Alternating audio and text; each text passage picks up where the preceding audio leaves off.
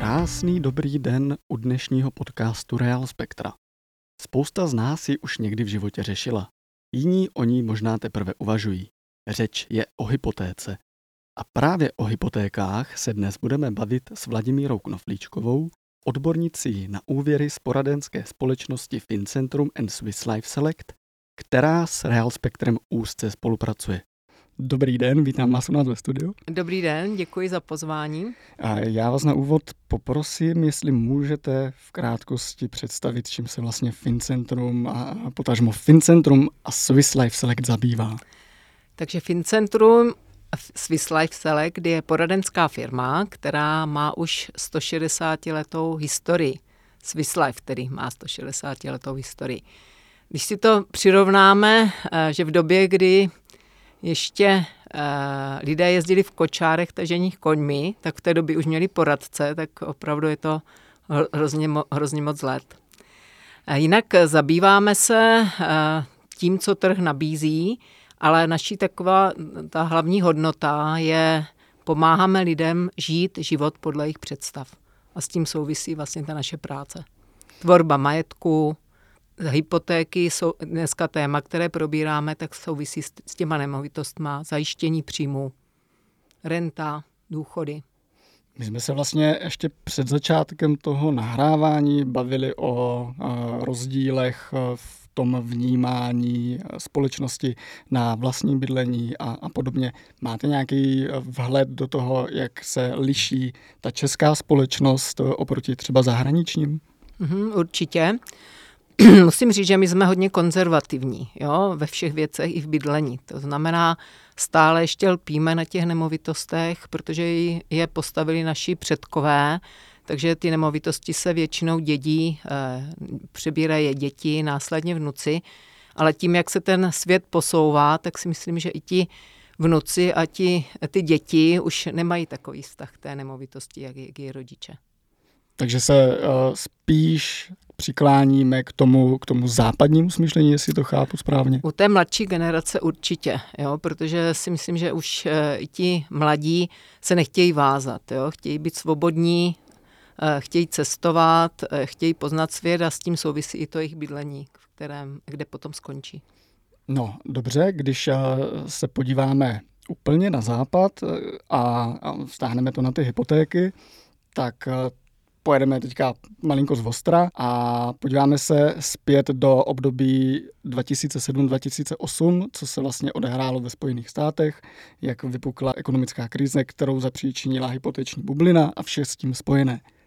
Hrozí nám u nás něco podobného? Uh, ono to souvisí s tím, co jste se už ptal, uh, že vlastně ti naši uh, obyvatelé nebo i ti klienti, kteří ty hypotéky mají, jim stále jde o to, aby si tu nemovitost udrželi může nastat situace, že ten klient se dostane do nějaké tíživé situace určitě, protože se zvedají náklady na bydlení, energie, ze zvýšící úrokovou sazbou hypoték eh, se samozřejmě zvyšuje zásadně i ta splátka.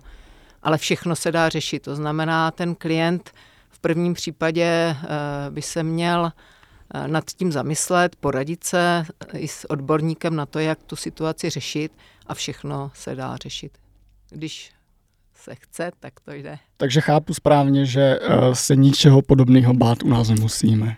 No ty sazby samozřejmě tím, jak se zvýšily a budou ještě nějakou dobu vyšší, tak můžou u těch končících fixací hypoték ty klienty eh, nějak eh, ohrozit. Jo?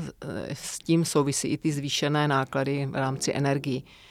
Ale nemyslím si, že by ta situace nastala tak, jak v Americe. Když se tedy dostanu do situace, že nemůžu úvěr splácet, jak mám pokračovat?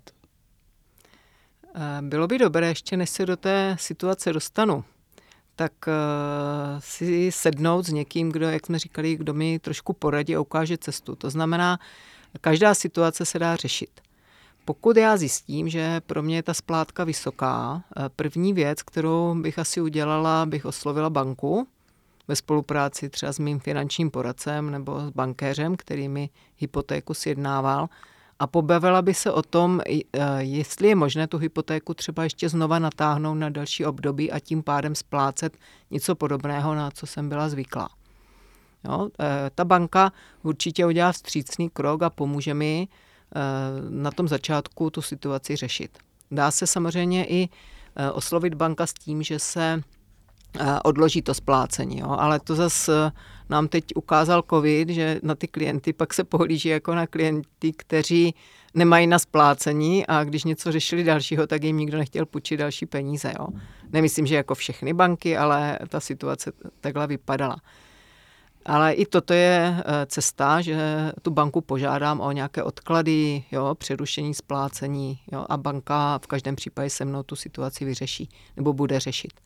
Druhá věc je eh, poradit se s rodinou, protože, eh, jak jsme si řekli na začátku, ty nemovitosti jsou náš majetek, máme k ním nějaký vztah a nechceme o ně přijít, takže zkusit vymyslet to řešení v rámci, v rámci rodiny, jestli mě může někdo pomoci, po případě dětí převzít eh, třeba ten úvěr, jo, protože jsou mladí a mohou jo, natáhnout tu hypotéku až na 30 let a tím pádem snížit splátky. Takže i toto je možnost. No a nejzaší úplně ta situace může nastat, že tu nemovitost eh, prodám. Zrovna takový jeden příběh, měla jsem klienta, nebo klienty měli tři děti, rodinný dům, na svůj vysněný, eh, na který si vzali hypotéku, vzali si něco, nějaký úvěr na vybavení, no a dostali se do situace, že opravdu eh, neměli na to, jak ty splátky zajistit. Příjmy se jim nezvýšily, byli opravdu na hranici toho splácení a když jsme seděli, bavili se o možnostech zapojení rodiny, nikdo z rodiny nebyl, kdo by jim samozřejmě pomohl. Takže můj návrh na to, nebo jedno z řešení bylo prodat tu nemovitost, zaplatit ty úvěry a jít na nějakou dobu no, do nájmu s těma dětma, a aby se nedostali do nějaké tíživé situace. Klienti poděkovali eh, s tím, že si to budou řešit sami. No a asi zhruba za tři čtvrtě roku jsem se dozvěděla, že eh, vzhledem k tomu, že si nějaké úvěry ještě vzali, dneska jsou eh, v insolvenci, jsou stejně v nájmu, o nemovitost přišli a řeší docela tíživou situaci životní. Takže někdy je dobré taky se na to podívat i trošku jinak a vyřešit to i třeba prodejem té nemovitosti.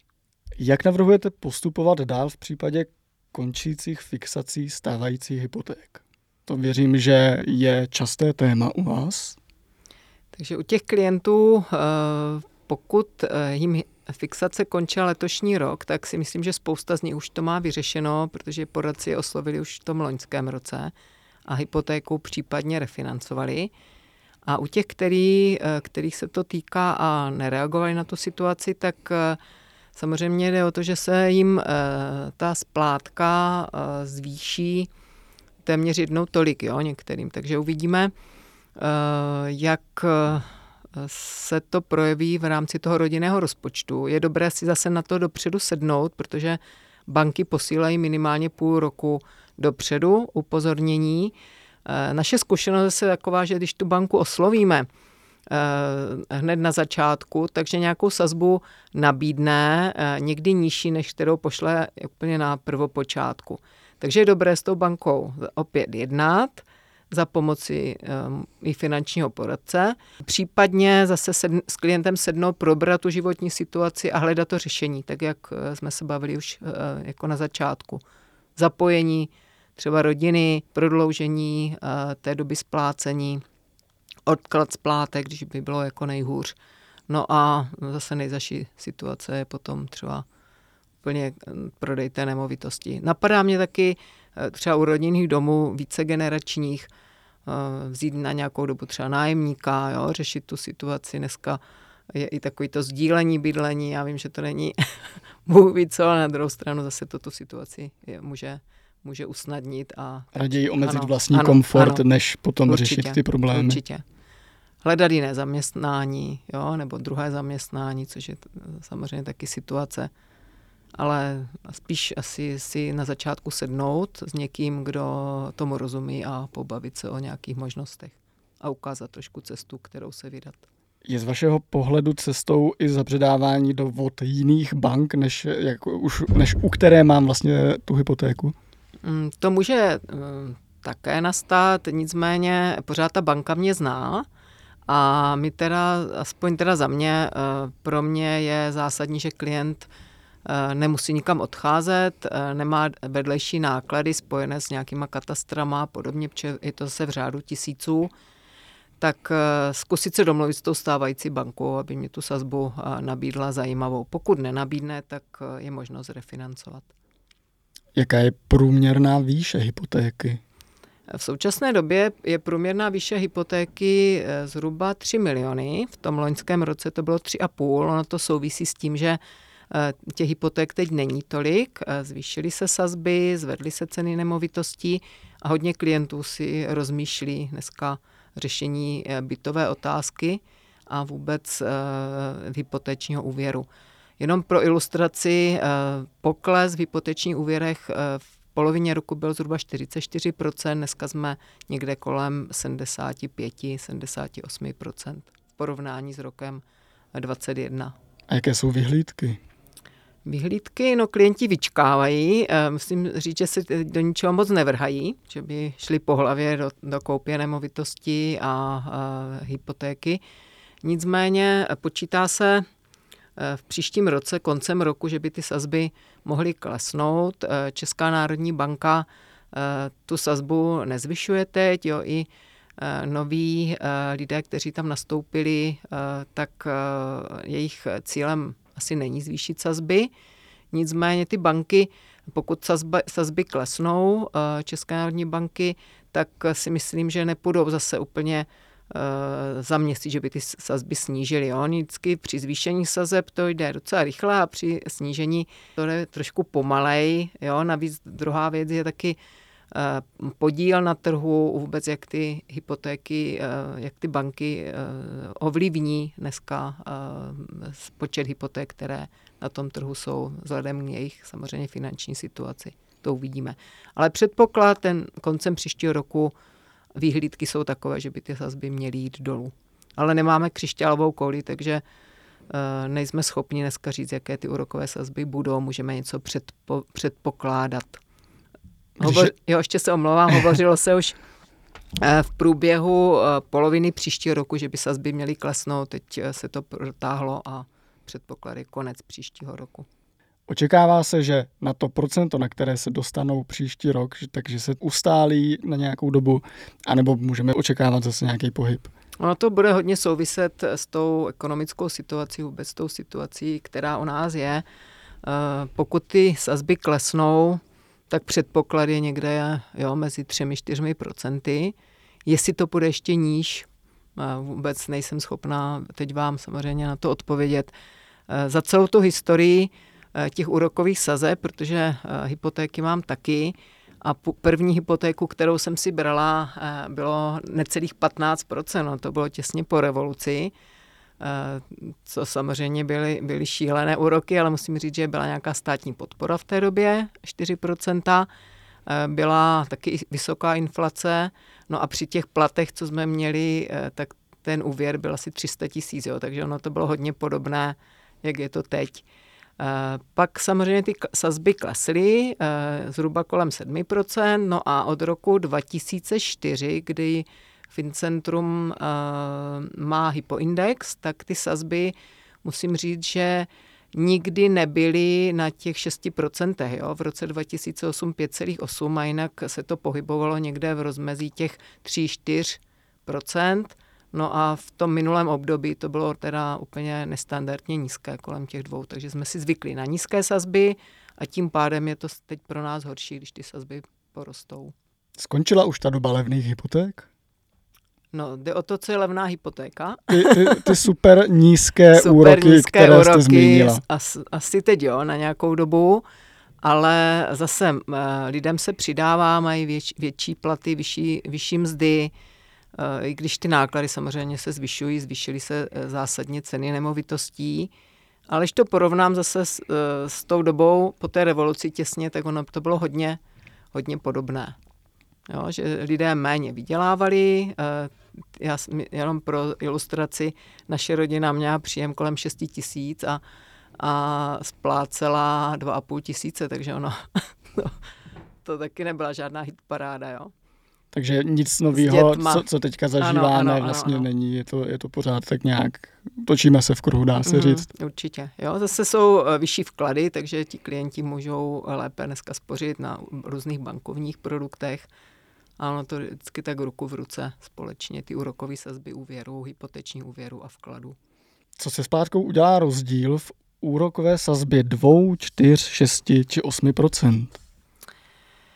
No určitě eh, tou splátkou udělá docela zásadní změnu, protože jsem jenom pro ilustraci, představte si milionovou hypotéku, kterou když eh, si eh, vyřídím na dobu 30 let, to znamená ta délka té splátky je 30 let pro ty mladé, mladé eh, občany, tak při dvouprocentní sazbě je to zhruba 3700 měsíčně. Při 4% 4700 a eh, čím samozřejmě ta splátka bude vyšší, tím je to o ty tisíce dražší. To znamená 6% je necelých 6 tisíc a 8% 7. To je milion, jo? takže když si to vynásobíme tím průměrem dneska ty 3 miliony, hmm. tak si je to třikrát tolik. Jo? Takže ono už, jestli mám 2% za nějakých zhruba necelých 11 tisíc, anebo 6% eh, za eh, nějakých 20 téměř, tak ono je to potom rozdíl. Jo? Když uh, jste například řešila s klienty hypotéky, dejme tomu před těmi pěti lety, kdy jsme zažívali velký boom hypoték, řešil někdo s váma tohle sám od sebe, že za pět, osm let můžou ty úrokové a pravděpodobně budou ty úrokové sazby stoupat a jak oni k tomu mají přistupovat? Nebo musela jste jim jako k tomu dávat nějakou osvětu? Většinou ti klienti, uh, musím říct, že mm, se jim tady u nás žije hodně dobře a byli, zvykli si na nějaký blahobyt a zvykli si na ty nízké sazby. A uh, málo který klient takhle uvažoval, že by ty sazby mohly růst až na někde na úroveň těch 8%. Takže s tím klientem, když hypotéku nastavujeme, tak je strašně důležité uh, si říct, na jak dlouho. Já jsem teda zastánce těch dlouhých hypoték, těch 30 letých klidně bych, uh, kdyby u nás byly generační hypotéky, tak uh, bych i preferovala generační hypotéky, protože ti klienti samozřejmě málo splácí, natáhne se to na dlouhou dobu a můžou pracovat s těmi vklady a sou, současně s tím samozřejmě žít, jo, řešit děti a podobně. Jo. To znamená, že nejenom, že splácím 20 let balík peněz a nežiju, ale jo, můžu splácet klidně 40 let a e, zažít i v tom životě něco. Jo. Takže Určitě s klienty to probíráme, bavíme se o těch uh, možnostech, bavíme se i o tom, že jak, jak se to může promítnout, když ta sazba se zvýší, ale v každém případě řešíme tu jejich životní situaci a ten jejich finanční plán, tak, aby je to nějak neovlivňovalo v rámci splácení. Zmínila jste, že jste zastáncem dlouhých hypoték. Co doporučujete v případě doby fixace? Je několik možností. Jo. Eh, někdo třeba preferuje desetiletou eh, fixaci.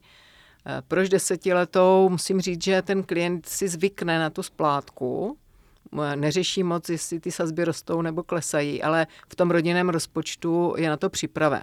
Jo, to je jedna, jedna možnost. Druhá věc je, spousta těch klientů ty hypotéky refinancuje jo, a reaguje na tu, na tu nízko, nižší úrokovou sazbu.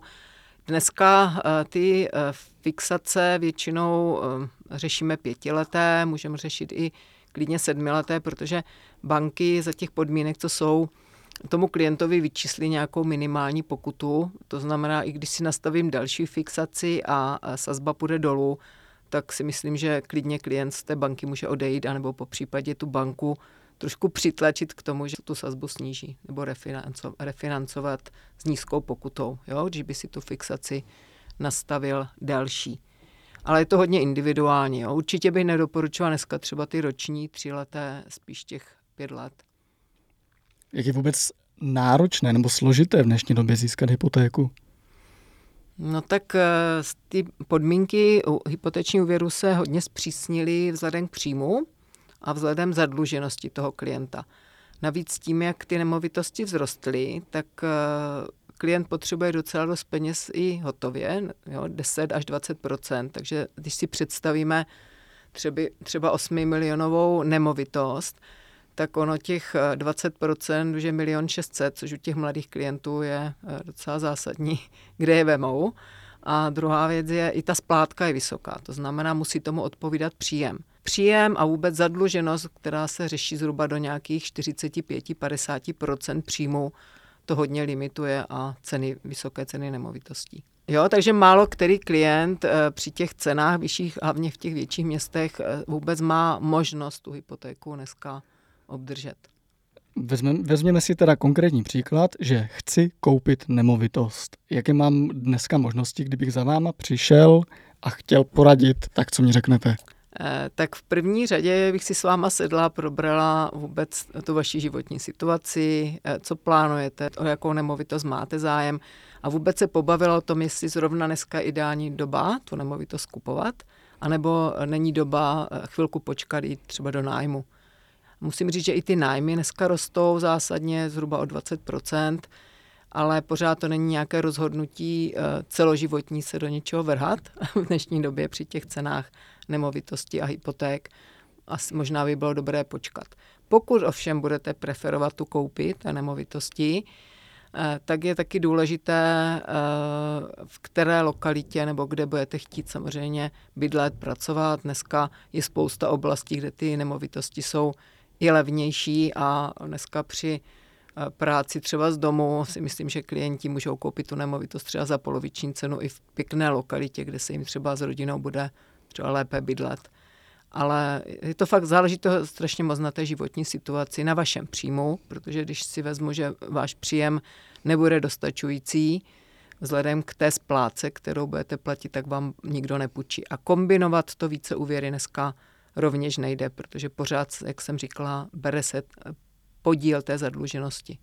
Jo, takže když byste si dal třeba nižší hypotéku a chtěl to dofinancovat ještě jiným úvěrem, tak pořád ta banka bere vaši bonitu a vaši, vaše splátky vzhledem k tomu, co je vám schopna půjčit. Mám třeba možnost nějak si pojistit tu schopnost splácet? Určitě eh, existuje úvěrové pojištění nebo pojištění schopnosti splácet přímo u toho úvěru. Nicméně zase preferu spíš s těmi klienty eh, vyřešit to zajištění příjmu podle toho, co opravdu potřebují. To znamená, ne vždy musí být ten klient pojištěn na riziko smrti na celou hodnotu, když to nepotřebuje. Eh, zásadně je zajistit si příjmy, to znamená vysoké invalidity, jak třetího, druhého, tak i prvního stupně, tak, aby když se stane něco fatálního, závažného, byl ten klient schopen splácet a vůbec ta rodina, rodina splácet a žít jo, i s tím úvěrem. Můžeme se bavit nějak konkrétně, co to znamená, když já se rozhodnu, dejme tomu při tom 3 milionovým úvěru nebo té hypotéce, pojistit si schopnost splácet. Mm-hmm. Když eh, s tím souvisí samozřejmě nejenom ta hypotéka, ale váš celý váš rodinný rozpočet. Jo? Máte nějaké příjmy, budete mít nějaké výdaje, no a představte si, že e, přestanete chodit do práce z důvodu nějakého vážné životní situace, vážné nemoci, nejenom třeba eh, půl roku, ale i několik let, tak strašně důležité je eh, pojistit si invaliditu, jak samozřejmě nemocí, tak úrazem, ale hlavně tou nemocí, na to, aby eh, částka, kterou dostanete od pojišťovny, vám pokryla ty pravidelné splátky. Jo? Takže pro představu, představte si, že váš příjem třeba z 50 tisíc klesne třeba na 15 při invaliditě třeba druhého stupně a vám do to, v tom rodinném rozpočtu bude chybět třeba 35 tisíc, takže 35 tisíc vám bude chybět každý měsíc, každé roky a několik let a na tu částku samozřejmě odpovídající by měl být ten klient zajištěn. To, doplat, to doplatí ta pojišťovna, pokud mám si na nepojištění. Eh, já bych asi nedoporučovala, nebo moje zase zkušenost eh, v rámci mé práce není asi to, že klienta, eh, že ta pojišťovna to musí doplatit, ale řešila bych to, že to ten klient dostane, ty peníze, a pak si rozhodne, co s něma udělá. Proto pro mě je docela důležité toho klienta pojistit souběžně s tou hypotékou opravdu na to, co v, te, co v tu danou dobu potřebuje. Jo, protože pokud vy dostanete na účet nebo ta rodina peníze, tak eh, není v každém případě potřeba doplácet hypotéku. Ale můžete mít peníze, které si někde uložíte, ty peníze vám budou nějak vydělávat a vy postupně z toho budete tu hypotéku umořovat. Jo? Dá se to třeba hodně i kombinovat s tím pojištěním schopnosti splácet. Ale za mě je dobré tu pojistku opravdu udělat souběžně s tím e, samostatně, a s tou pojistkou taky v průběhu těch let pracovat tak, pokud je to samozřejmě možná, klient je zdravý, tak aby to odpovídalo té životní situaci v tu danou dobu. Co můžu dělat, když mám předschválenou hypotéku a například hledám adekvátní nemovitost, nenajdu ji a co teď vlastně jako s tou hypotékou? Mm-hmm. Uh, ti klienti, spoust, jako docela dost klientů si tu hypotéku předschválilo na nějakou, vzhledem k nízkým úrokovým sazbám a pak jsou hodně v pasti to, že tu nemovitost musí najít za, za určitou cenu jo, té, té nemovitosti. Eh, mnohdy s příjmem už třeba nevídou na to, že by si dozajistili nebo vzali ještě další úvěr, takže otázka je, jestli třeba eh, hledat tu nemovitost za nižší cenu, za každou cenu, anebo jestli se opravdu s tou bankou nedomluvit a nezaplatit raději třeba tu pokutu, anebo udělat něco jiného. Ale to eh, zase záleží eh, na té individuální situaci toho klienta. Já teda nejsem, ani nebyla jsem zastánce těch předschválených hypoték, protože ten klient opravdu byl nucen hledat tu nemovitost a Mnohdy se nám stalo, že za námi klienti přišli s předschválenou hypotékou a žádnou nemovitost nemohli za tu cenu najít. Jo? A za každou cenu něco kupovat, to, co se jim třeba nelíbí nebo nehodí, taky si myslím, že není uh, žád, žádná hit paráda, když to vezmu takhle. Jo. Takže někdy je to, je to takový, teďka jsou hodně v pasti ti klienti u těch předschválených hypoték. Ale obráceně zase máme klienty, kteří si nechali předschválit hypotéku a něco koupili. U těch, kteří mají třeba například rozestavěnou nemovitost, mají schválené hypotéky, tak klienti určitou část už vyčerpali, staví. No a dneska zase situace je taková, že u klientů tím, že se zvedly ceny stavebních materiálů a práce a měli tu hypotéku hodně, když to řeknu, na doraz? Na doraz, ano, na doraz, tak mm, dneska se potýkají s tím, že jim banka už víc peněz nepůjčí vzhledem k příjmu a taky jsou v situaci, co, co, co dál, jestli třeba prodat tu rozestavěnou nemovitost, nebo obráceně zase do toho zapojit tu rodinu, nebo to nějakým způsobem třeba zatím zakonzervovat, ale mají podmínku úvěru už třeba, že musí do určité doby skoloudovat, postavit, tak je to opět o jednání s bankou, jo, protože ta situace, jo, tu situaci si nevymysleli a ta situace nějakým způsobem nastala nevhodná pro ně. Takže zase je to o tom si sednout v klidu, pobavit se o tom, jaká je situace a najít nějaké vhodné řešení. Řešila vy jste podobný případ, že by za vámi někdo přišel a řekl, rozestavili jsme dům, načerpali jsme hypotéku, teďka se zvedly materiály a už si to nemůžeme dovolit. Eh, řešíme teď uh, úplně konkrétní příkladu klientů, podobný. Eh, s klienty jsme na začátku se bavili i o vyšší hypotéce, jo, kterou si nechtěli vzít vzhledem ke splátkám, které paradoxně nezatěžovaly, jo, protože oni ten příjem mají vysoký. No a teď uh, úplně stejnou situaci s nimi probíráme, jo, protože uh, ten rozpočet jim zrostl zhruba jednou tolik, než co měli představu. No a jsme v situaci, že uvažují o prodeji té nemovitosti. Klienti teda mají ještě byt, takže můžeme prodat buď ten byt, anebo, anebo a dostavět dům. Takže jsme teď v situaci prodeje buď bytu, anebo prodeje té rozestavěné nemovitosti a zůstat v bytě. Co byste chtěla zkázat posluchačům, kteří mají hypotéku, přemýšlí o hypotéce, nebo by za váma mohli nebo chtěli přijít eh, s dotazem, jak žít lépe, jak si užít ten život? Eh, já bych se s nimi ráda sešla, s posluchači a ukázala jim eh, jednak, jak ta práce naše může vypadat, ale druhá věc je, eh, dneska žijeme v době, která nepřináší moc žádné pozitivní zprávy. Jo, pořád nás bombardují všichni tím, že buď umřeme hladem, nebo zmrzneme a tak dále. To znamená, možná těm posluchačům zase trošku pojďme vypnout televizi, pojďme vypnout různé sítě, eh, sejdeme se s někým, s kým se o tom životě pobavíme a ukažme si nějakou cestou, kterou se vydat, protože ten život máme jeden a musím říct, že tak, jak si ho nastavíme, je na nás. Takže pojďme se méně stresovat a pojďme uh, být víc v klidu. Já vám moc krát děkuji za dnešní rozhovor. Přeju vám, ať se stresujete co možná nejméně, nebo nejlíp úplně, ať se nestresujete a ať máte uh, jenom samé spokojené klienty a budu se těšit při dalším rozhovoru někdy v budoucnu. Takže děkuji a děkuji ještě jednou za pozvání. Mějte se krásně. Hezký den.